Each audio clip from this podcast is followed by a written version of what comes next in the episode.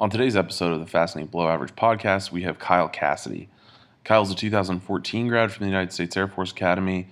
He played lacrosse for all four years, and he's currently a B2 pilot. Kyle joined us for a really awesome interview where he discussed his path to USAFA, some perspectives about his time at USAFA, and then he also tells us a little bit about what he does now.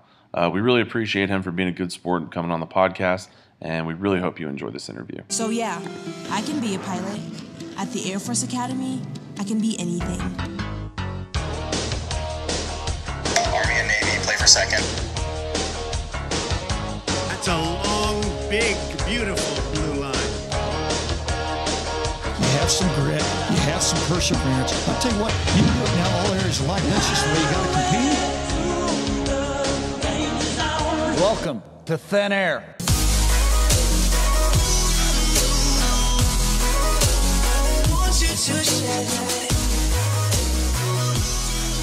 Hey, what's up, everybody? Uh, we're really excited to bring you for our second installment of interviews on the FNBA podcast. We have Kyle Cassady, uh, 2014 grad. Good to have you. Hey, it's nice to be here. Thanks for having me. Uh, so, first question I have for you, it's going to be a tough one. Uh, OH? IO. There we go. uh, so I know I said it in the bio, but Kyle is originally from from the Columbus area. Yeah. Yeah. Suburbs of Columbus, Upper Arlington. Okay, yeah, big uh, Ohio State fan. So if there's any Michigan people out there, I don't know exactly what to tell you. Upper Upper Arlington, that's the Windy City. The Windy City, the Big Apple, whatever you, Yep. you guys are calling it. Sunshine. State. It's all wrapped in one.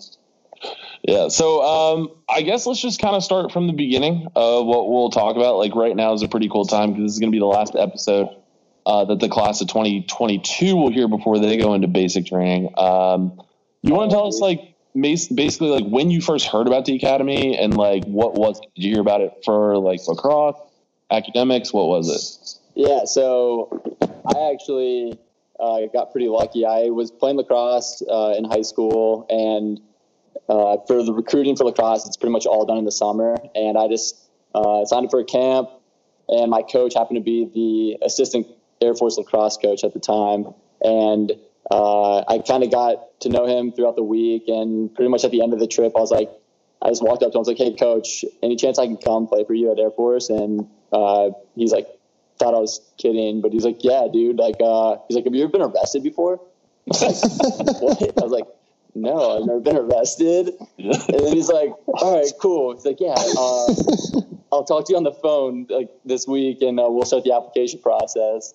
So yeah, That's I don't crazy. know- I don't know what my first uh, impression I gave him was to have him to ask me that question, but uh, but yeah, it all worked out. So I pretty much just uh, applied uh, the summer going into my uh, senior year of high school and had to start doing the application, uh, taking the tests, and then yeah, and then from there it was just finishing out senior year. And that's that's crazy that it went down that way because I feel like no other recruiting stories are just like you go up to the coach and ask if you can play there. And then you gotta you gotta love how he sets the bar that low. That's just like, have you been arrested? yes, no. All right, we'll move on. Yeah, yeah. Maybe on, on second thought, I should have wondered why it was so easy to you know give me a chance. Well, my question then is like, what you should have just said yes, just to see what he said. Like, all right, we'll get a lawyer on that. Like, we will. See how bad he wants to. Yeah, make him work for it. Uh, so did you have did you have any understanding of the military? I know there's people out there who like that, especially a lot of people who get blue chipped in. They either have no experience with the military or don't really know what to expect. Did you have any family members or anything like that? Uh, yes, I, I don't want to come off as like I I like didn't know anything about the Air Force. Like I had a lot of cousins that went to the Naval Academy, and they were kind of my role models growing up. So I always actually wanted to go to an academy. Um, and then the whole getting recruited by Air Force worked out in my favor. So um, no family in the military, but uh, I saw my high school was a big lacrosse high school, and uh, one of the guys a year above me ended up going to Army to go play, and another guy uh, went to Naval Academy. So uh, I was the first, actually, I was the second one from my high school to go to Air Force. There was a guy who was two years above me, so it was kind of like um, it, the door was definitely open, and it, I was able, I was exposed to it at a probably my sophomore, junior year of high school. Able to talk to those guys, and those were kind of my role models in high school. it seemed like they had uh, their head on their shoulders and they knew kind of like what they wanted for their future. And that's really uh, when I started taking a look at going to an academy. Okay, so there was never like a moment. I, I feel like there's definitely moments where some people go through basic and they're like, "This is not what I was told was going to happen. I was going to told that I'm like an athlete and I'm just going to be, you know, pushed to the side, and that's going to be it until school starts." So uh, it's good to hear that you got some of that kind of going. Uh, was there anything that when you did get there, you were like, "Oh, this isn't exactly what I thought it was going to be"? Definitely, man. I I remember it was the first or second day of basic training, and you're just like looking at yourself in the mirror your head completely shaved and you like aren't able to look around or talk to anyone. And I was literally just looking at myself in the mirror, just being like, "What did I get myself into?" uh, definitely uh, a heart to heart I had with myself. But you looked around, and everyone else was doing the same thing you were doing, so you kind of just pushed through day to day and yeah. Did did you uh did you know any of the lacrosse guys before you went into basic training training that maybe either made it easier or at least like or did you know anyone I guess before you went into basic training? No, so I well so I knew the one guy who went to my high school who was on the lacrosse team, but I didn't see him at all during basic training. Was, and I feel like my experience uh, during basic training, probably a lot of the lacrosse recruits that year, uh, experience was pretty rough because like the history of the lacrosse program, uh, there was a bunch of guys that had just gotten kicked off the team for, or they had, had left the school um, for multiple different reasons. So, so pretty much our reputation was at an all-time low uh, during my freshman year. So it was really just like everyone seemed like had something to say bad about us. Uh, it didn't really help for uh, going into basic training at that point. so not not only are you a basic in basic training, but you're like the lowest of low in the eyes of the cadre. Um, so. Yeah, I'm a lacrosse recruit at basic training. That they didn't like us very much. Well, that's it's actually interesting that you kind of say that, and that, that kind of I want to segue a little bit into your actual lacrosse career while you're at the academy. Um, so yeah, you get you basically came in when a lot of people were kicked off, and it was a rebuilding year. Um, so I think a lot of the younger guys had to step up, and you guys had some pretty impressive successes, uh, especially in your junior and senior year. What was that like? Do you think that kind of you know helped you a little bit? You know, become either a better player or kind of a better leader uh, just by having to step up at a younger age. For sure, I think it helped out. Uh, I think the lacrosse, like playing a sport at the academy, was really beneficial and having like a really tight crew of friends to to go through the academy experience. I know if you're not playing a sport, you're I mean you have all your buddies in the squadron or or you know whatever sport you play or whatever you whatever club you're in at the academy. But uh, for lacrosse team, I mean we were really close, and my class was we had about 15 of us graduate together, and yeah, we were playing uh, all from a young age, like from freshman year on. So um, so yeah, I mean, it, it definitely paid dividends towards the end of our career, and I think that's really the reason why a lot of my friends and especially me like were able to stick it out. And I actually love my lacrosse experience, love my academy experience. Uh, you know, for the most part, um, through just like the friends I've made, and I still am, stay in touch with all those guys. So yeah, yeah. lacrosse was was a great experience overall.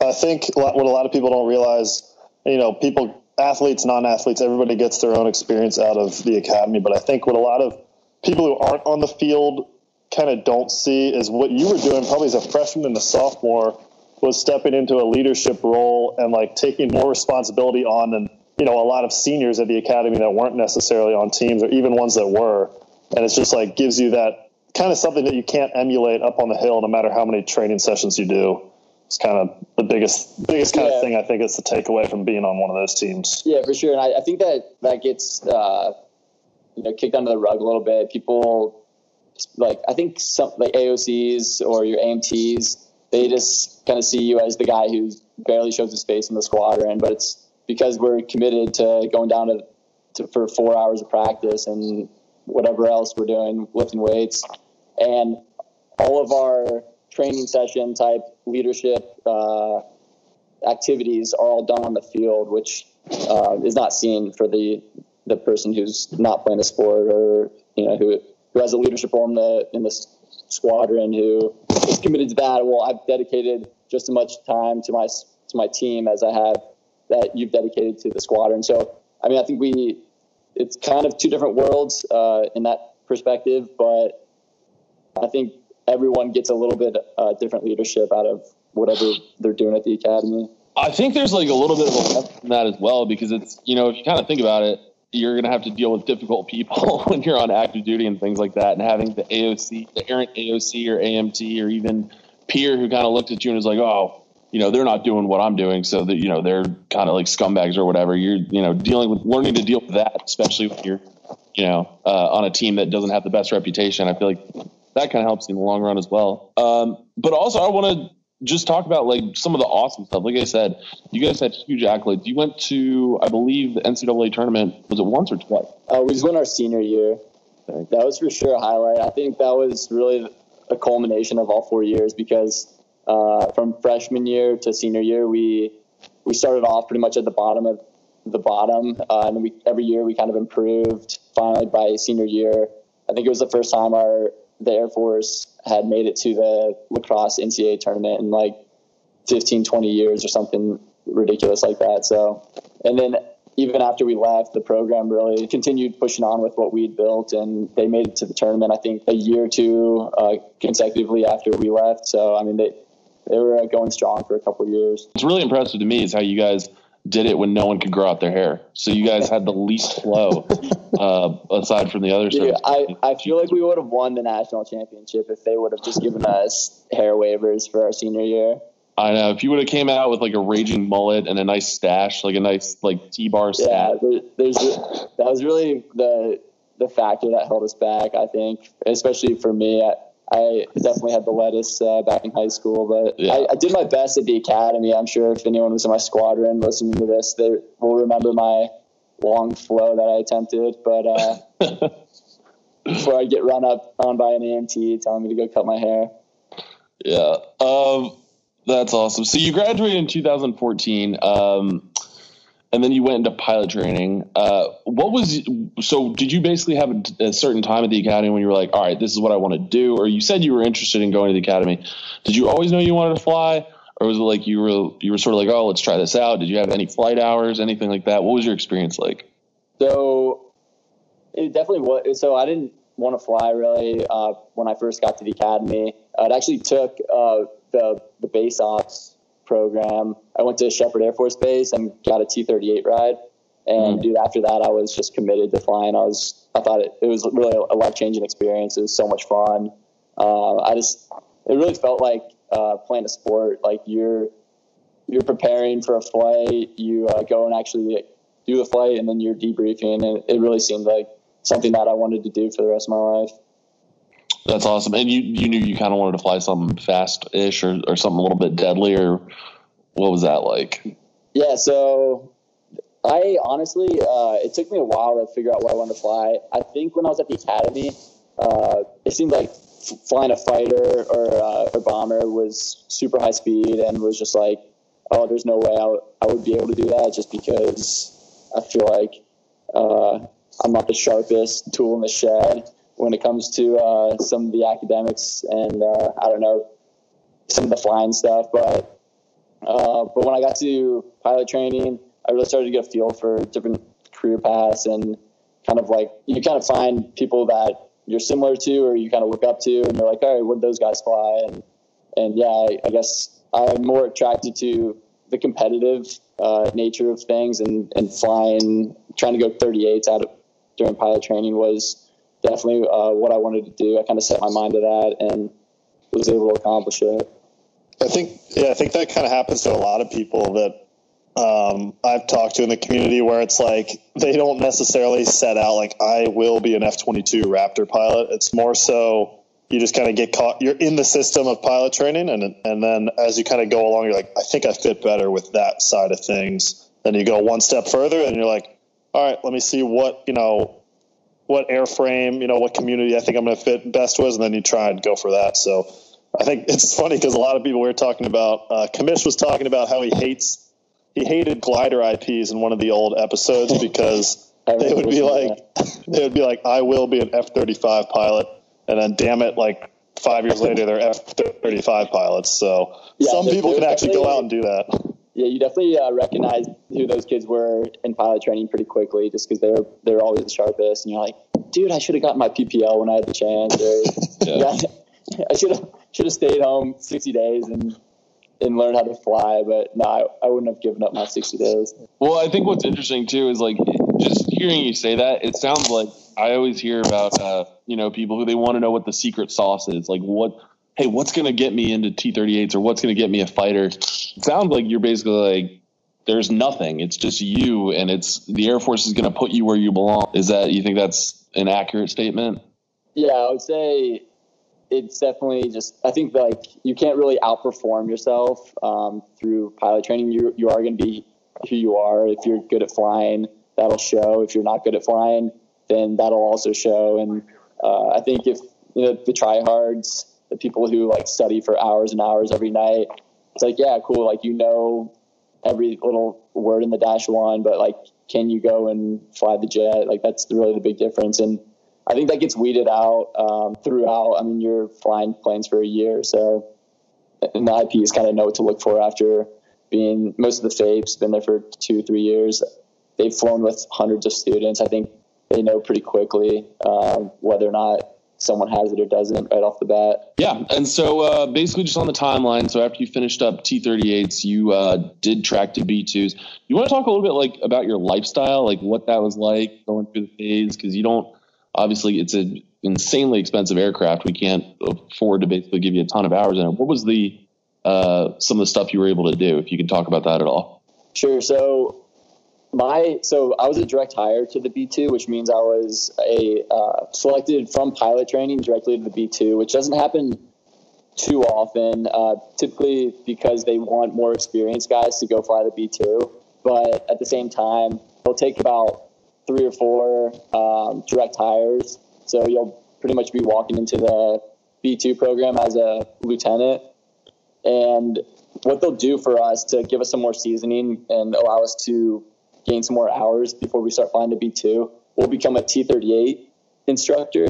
So right after pilot training, I actually went to San Antonio and got my T38 instructor uh, qual. So then I went to Whiteman at that point, um, and I just flew T38s with all the B2 guys just to keep them current. So the that's one of the big differences. So B2, it is so expensive to fly that we're dual qual to fly the B2 and the T38. So I was pretty much just an instructor flying around um, in the 38 with a bunch of the B2 guys.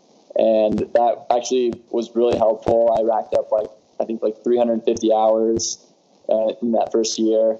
And then some point down the line, they're like, all right, you're starting B2 training. And uh, that's six months of IQT, they call it, so intro qualification course.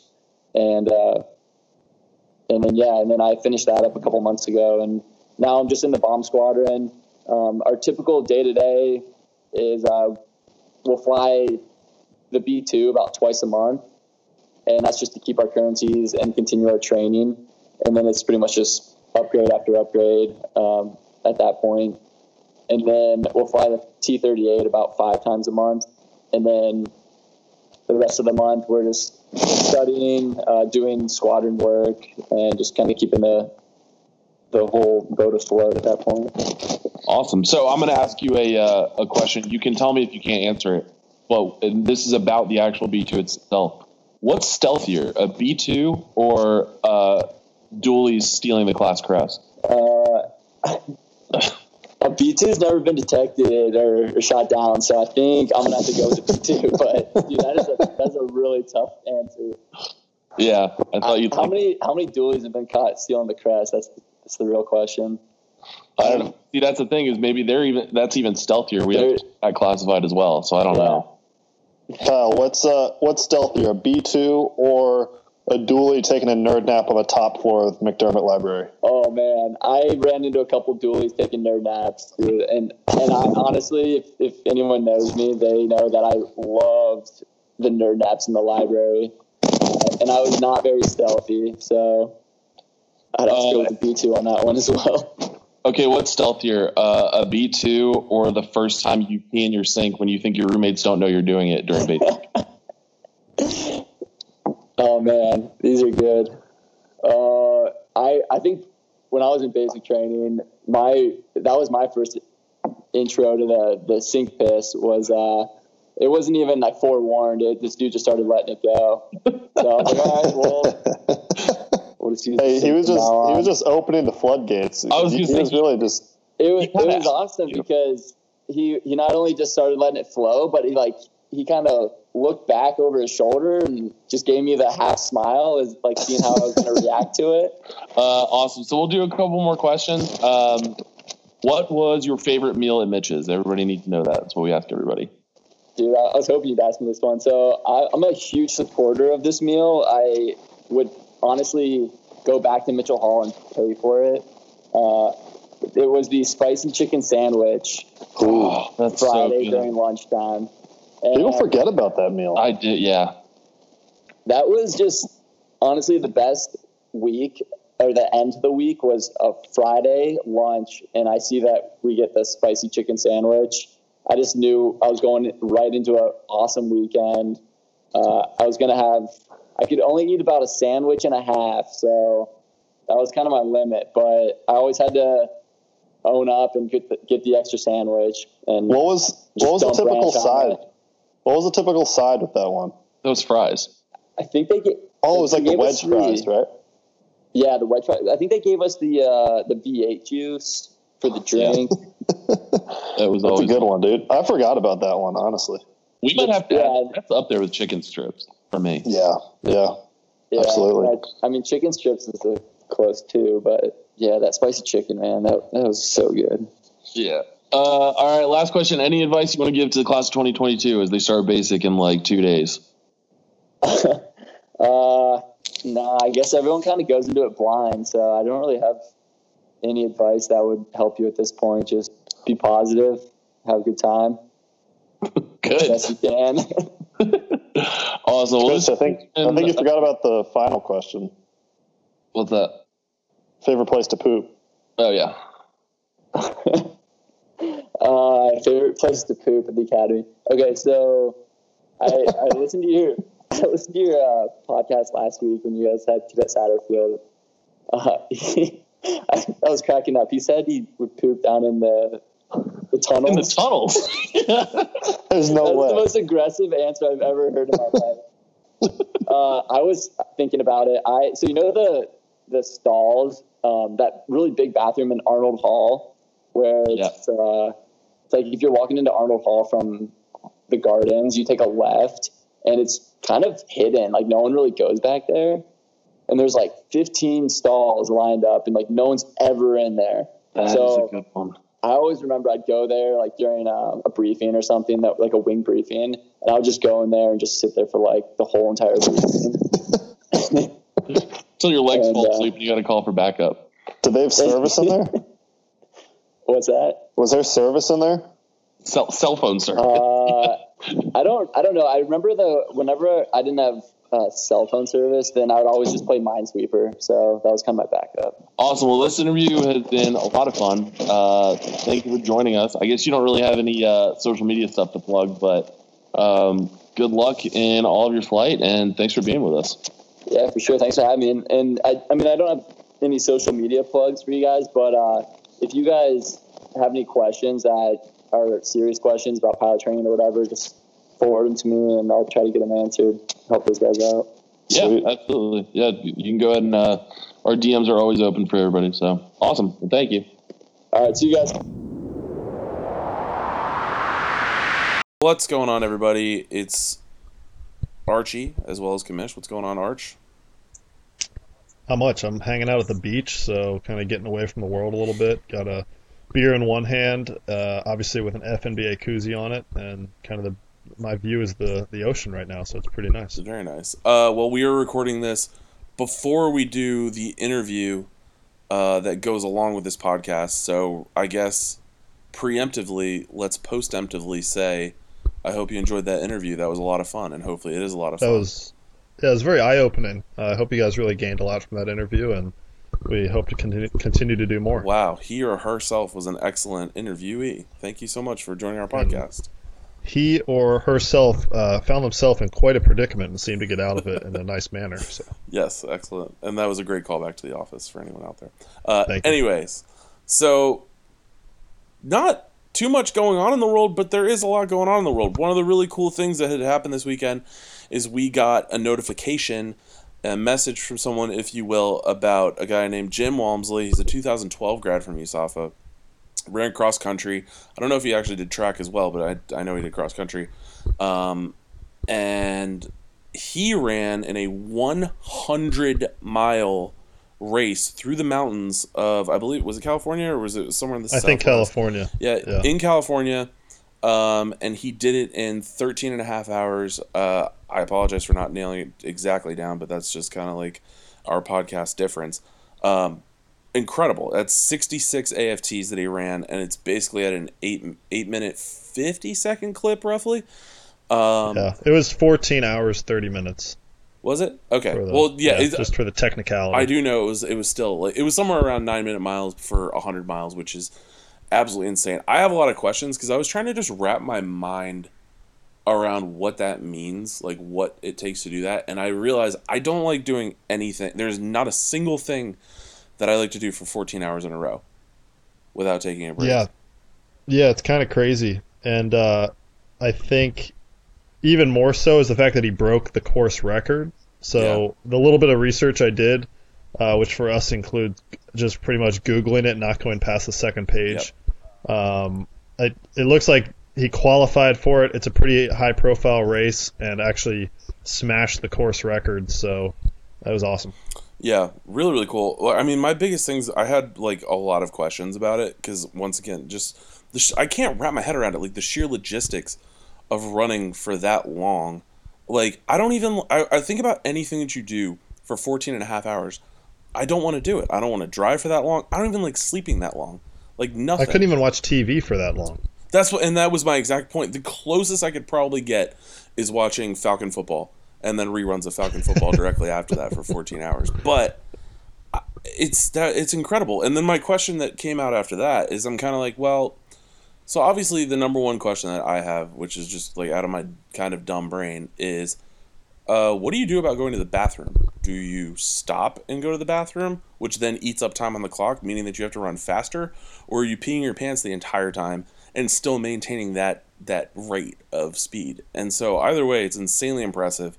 Uh, another thing that I saw is like, what do you do at the very end? Like, what is the feeling like of your body coming down after something like that? Like, I, I feel like they need to have either a foam pit or a pool at the end Yeah. for you to just fall into. Yeah. Well, uh, this is kind of on that same page, but we're going to quickly go into a quick audio meme based off of this. So he posted a video of it with a quick little caption just to get the word out there. And uh, on Facebook, Anonymous basically commented saying something along the lines of, so it's Jim, right? Is that Yeah, the Jim. guy's first name? Yeah. So Jim, you know, he's at the finish line, broke the course record. Maybe three feet before the line, he stops and walks across the finish line because he's badass, and it's called swagger. And uh, one of the one of the comments was something along the line of like chirping him because he didn't run through sprint through the finish line. And I was like, dude, if you go out and run 100 miles and you beat the course record, I'm pretty sure you can do whatever the hell you want when you cross the finish line. But that's just me. Yeah, well, and actually, here's another one of those things where I'm right now. I just thought of this. I'm trying to do like the dumb mental math. I guess if he was running like north to south, this wouldn't be an effect. But if he's running east to west, could it potentially mess up the time because he's like running into a Time zones. different time zone kind of thing? You know what I mean? Is that? I don't know if that's a thing. We need. Well, how many time zones are in California?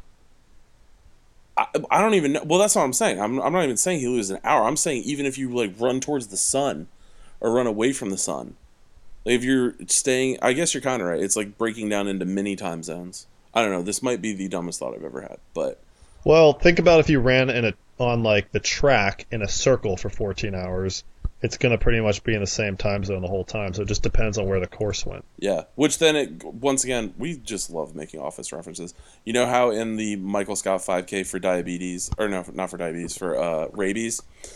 Yeah, pro am race for the cure. they they run basically just five miles from their or five kilometers from their office Yeah, it's not a loop. Is do you think that's what happens with this hundred mile race? you just end up a hundred miles away from like where you were supposed to be, and it's like, all right, From your car, Thanks you're for just sho- like, yeah. dang. thanks for showing up. like that would be awful. Or do you like what do you you? That's like a plane. I would probably I would book plane tickets.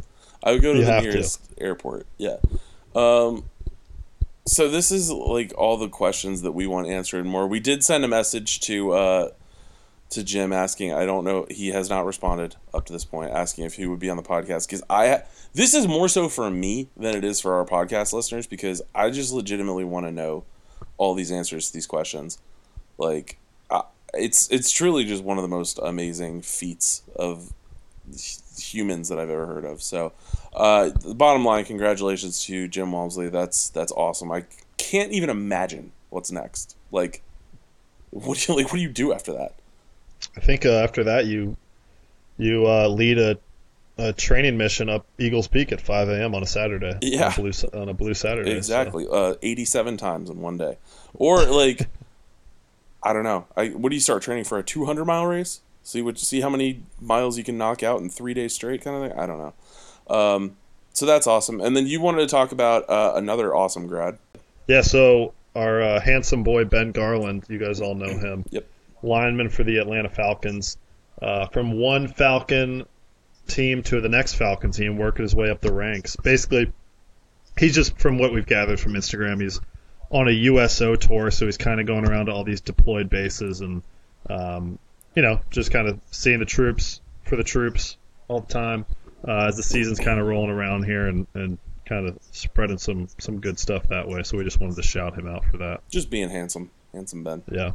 Uh, cool. So let's roll into. Well, let's, we're gonna do an audio meme first. Um, I liked yours. I wanted to talk about what you were saying, and your joke was pretty funny. Uh, Hey, thanks. we wanted to send mail to West Point admissions to our sweet, sweet young basic cadets. Um, go ahead. Can I kind of go into the, yeah, yeah, yeah. the That's, backstory? that's what I'm saying. Go into it because I want to talk. About, So I want to talk yeah, about I'm guilty.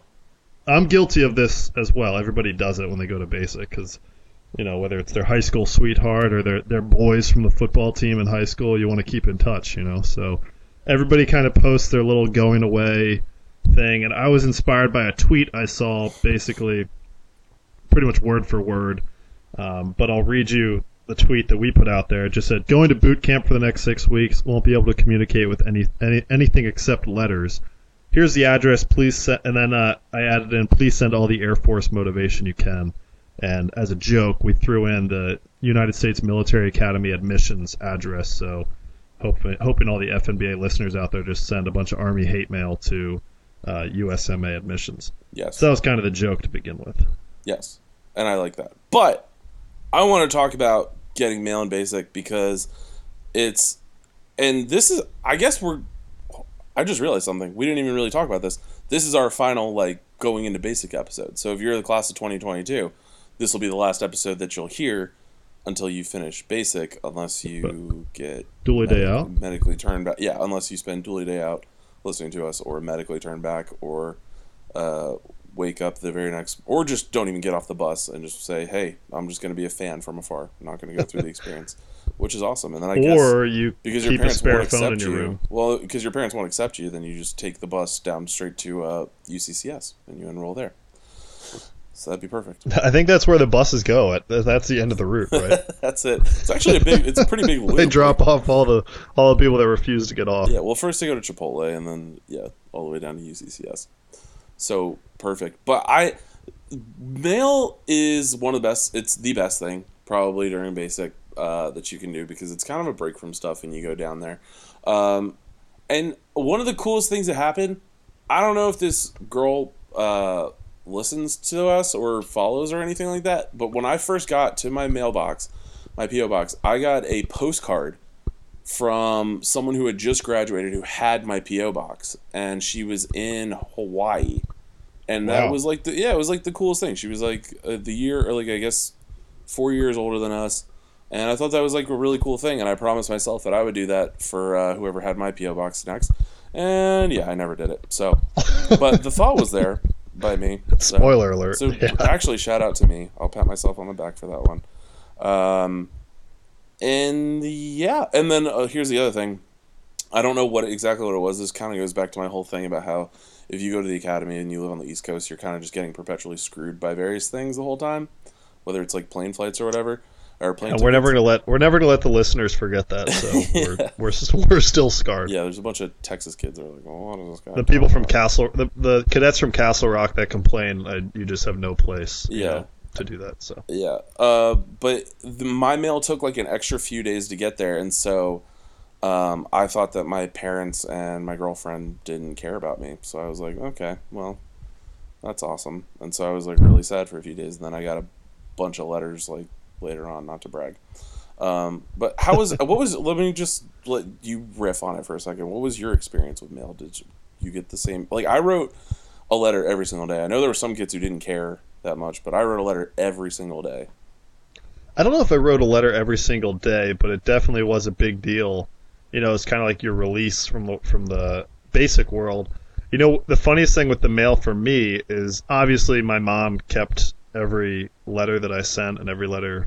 I don't know. If, I think I kept most letters she sent, but big picture after it's like one of those things where when you're going through it, it seems like the end of the world and there could be nothing worse. Yeah. And then I remember I was home, maybe Christmas break or something freshman year, and I literally wanted to burn the letters I sent to her because I was just like, this kid was such a loser, like talking about this stuff. Well, I was just gonna You know, say- complaining about peeing in his sink and drinking or eating cough drops for candy. See, I went to the prep school, and so I remember on the prep school at the prep school though, I wrote a letter on like day two, and got a letter on like day four, and my letter on day two was like, "Dear mom and dad, war is hell," and I just like I wrote this whole thing about how I'm a changed man, all this other stuff, and then day four I get a letter back like, "We're so proud of you becoming," and then I realized like. Oh, that hasn't even been a week, and then and that was so brutal. But then when I went to basic up on the hill, the thing is, is like if you're a preppy or if you're a prior, I don't know how it was for. I like I can only speak to my own experience. You see through the nonsense of it, like you kind of see through like how it's just they're just messing with you, really really quickly, and then it just gets super depressing because you're like, I have to do this for six weeks, and Yeah. that's just like the brutal part. So then I would write letters, and I was just like, this is just. I'm just so bored, and I just don't like this, and everyone's yells a lot and all that kind of stuff. So, um, and then we I've talked about it before, but just some of the funny things that I've heard people like little things is uh, I guess that they used to be able to, and they kind of did this with us. They used to be able the cadre would intercept your mail, kind of. They Yeah. wouldn't necessarily. Apparently, they would read it, but they would do. They would supposedly screen it for contraband, and the contraband is just like pictures or whatever. And so, um, oh, it's just funny going back to basically one of my roommates, I remember he had like an honor issue because his girlfriend sent him a picture, like her her like senior high school class picture, and he was like, "This is like a, an integrity thing, and I don't want to get you guys for." Um, tolerance the tolerance clause and all this stuff. it's just like it, it's one of those things where you kind of look back and you're like okay dude it's fine um, and so that was funny and then the cadre would freak out if they would see uh, cadet written on and i've seen the kids because we Oh, follow yeah. a bunch of 2022ers on twitter the kids who have uh, yeah write me letters at cadet so and so uh, you're gonna be You reminded real quick you're a basic.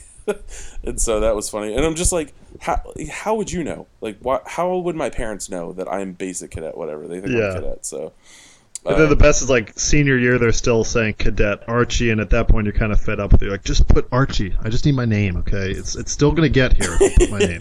it's like are you a cadet like i mean i'm picking it up in the cadet mailroom so like yeah it's fine uh, yeah. those were always great and then i always heard about like funny stuff that people would send i heard like loose chewing tobacco like loose dip people just send it in a Just in, a, in an envelope.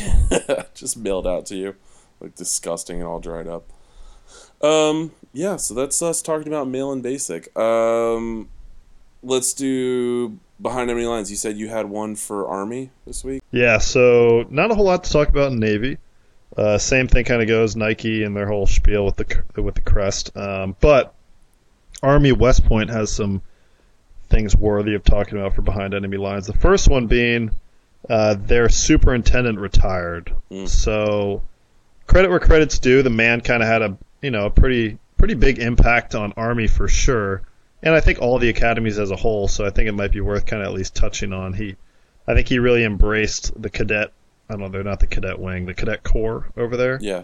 And uh, people really kind of embraced him, and it seems like, especially with Army beating us, unfortunately, and Navy um, this past year was probably a good way for him to go out. So I just kind of wanted to touch on that. Yeah, he, I mean, he was definitely just like a bad dude. Like he had the look, and it was like he would have pictures that like he he like rode a motorcycle uh, during one of their pre like pre football game bonfires and stuff, and I would try to kind of equivocate and look up like a really cool picture of General Johnson, and as awesome as she was, not really anything of her like riding a motorcycle or anything like that. It's kind of like uh, from How I Met Your Mother, how Barney never takes a bad picture, you know? Yeah. So there him eating, you know, chips and salsa, and it would turn out with him doing like the James Bond kind of look. It was kind of the same thing. It, Yeah. it seemed like with the West Point soup.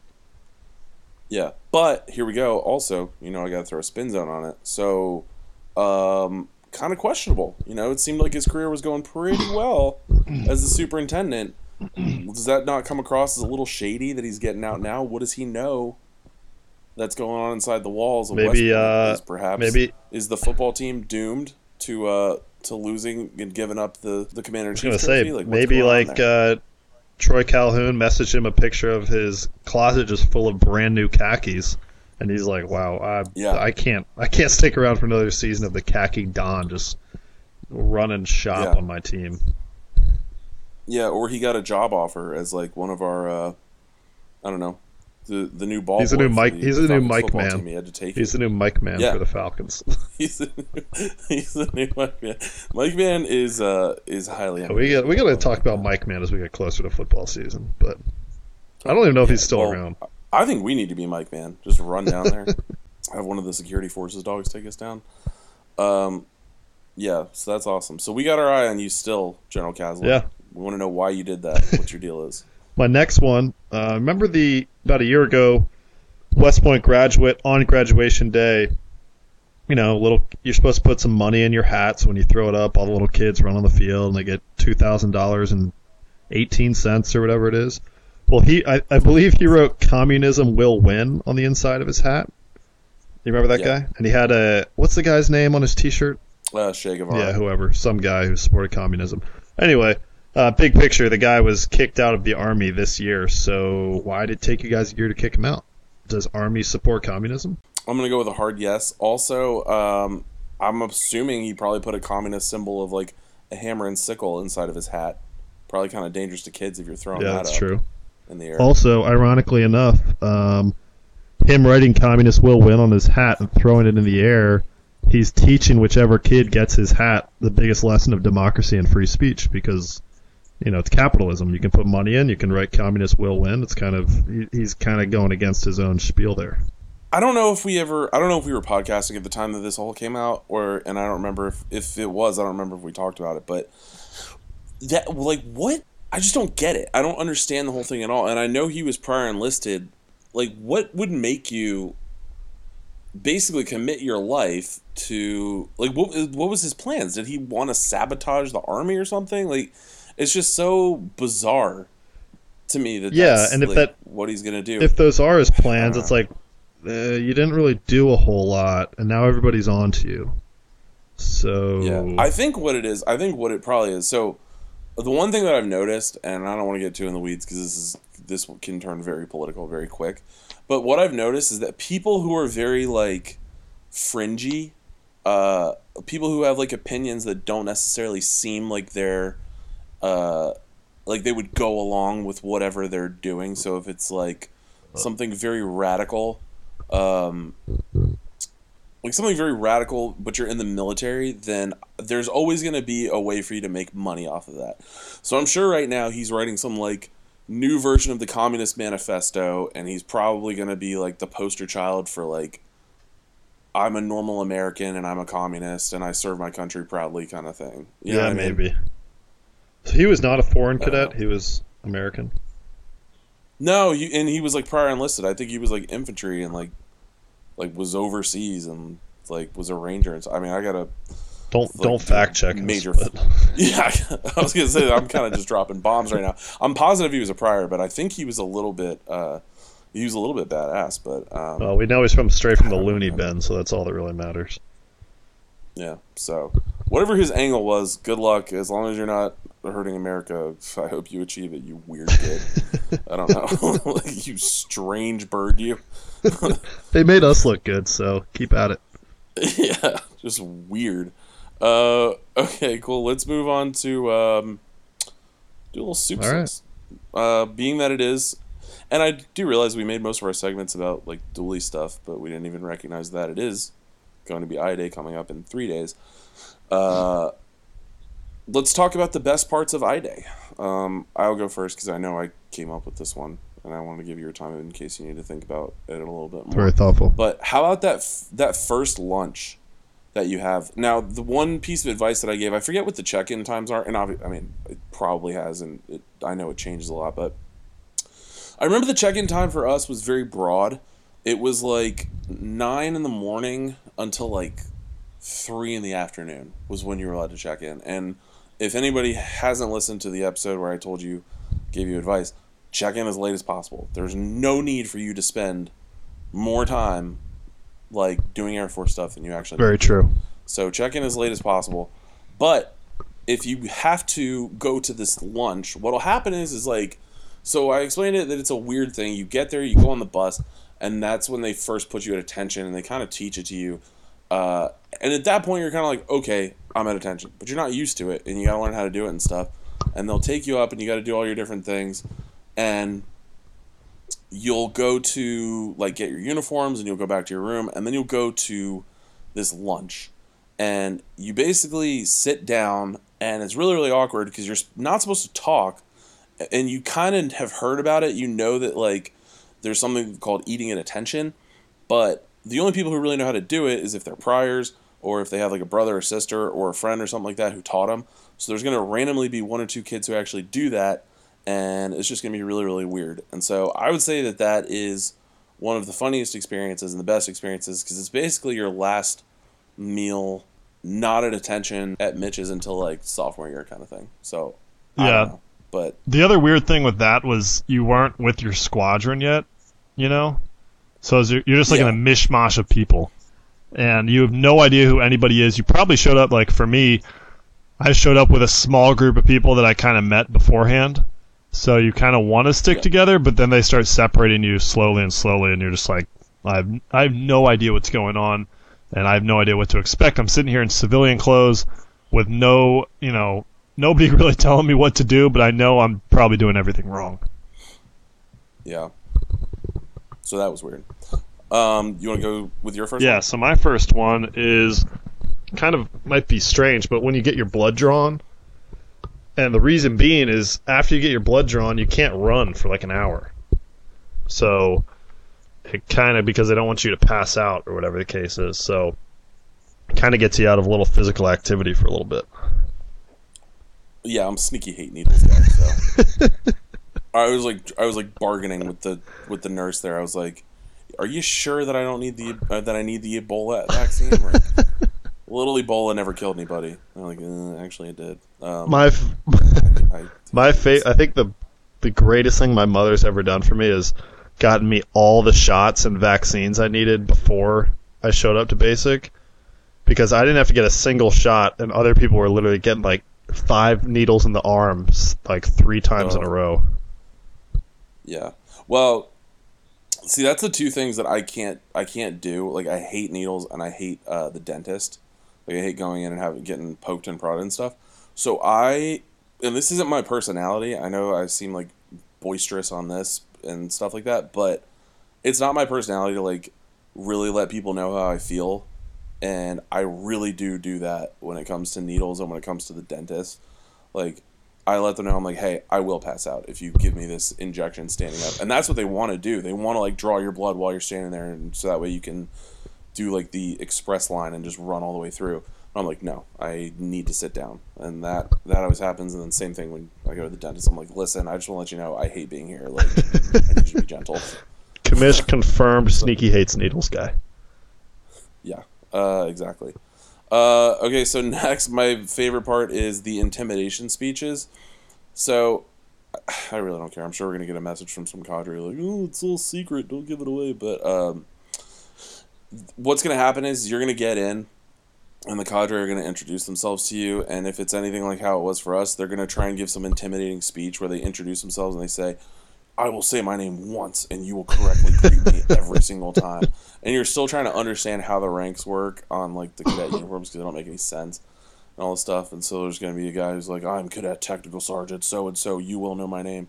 And they try and act really tough. And then by the time like the school year rolls around, you realize that they were just like just some normal Yeah. kid from like Iowa or whatever. And so that's always funny. That is that is always a good time. Am I ready for my second? All right, my Yeah. Well, I have one more thing to say on that. Um, I still remember if you're a cadre, uh, maybe take it a little bit easy because I still remember the guys who were like upperclassmen, like cadre, and I still hate them. So Yeah, that's if a good you point. Have no problem with that, then go ahead and be as mean as you want and as ridiculous as you want, or you could be like just kind of a good person and just maybe give them an experience, but don't be over the top. So go ahead and wise words. I was I was actually going to call someone out by name, but that would just be the vodka talking. So Wi- wise words. Um, my second is when you're getting your uniforms, because the way they teach you to get your uniforms is nothing like the way people actually wear their uniforms. So I was taught, and you know, maybe I'm, uh, maybe I shouldn't say the way nobody wears uniforms, but not the way most people wear their uniforms.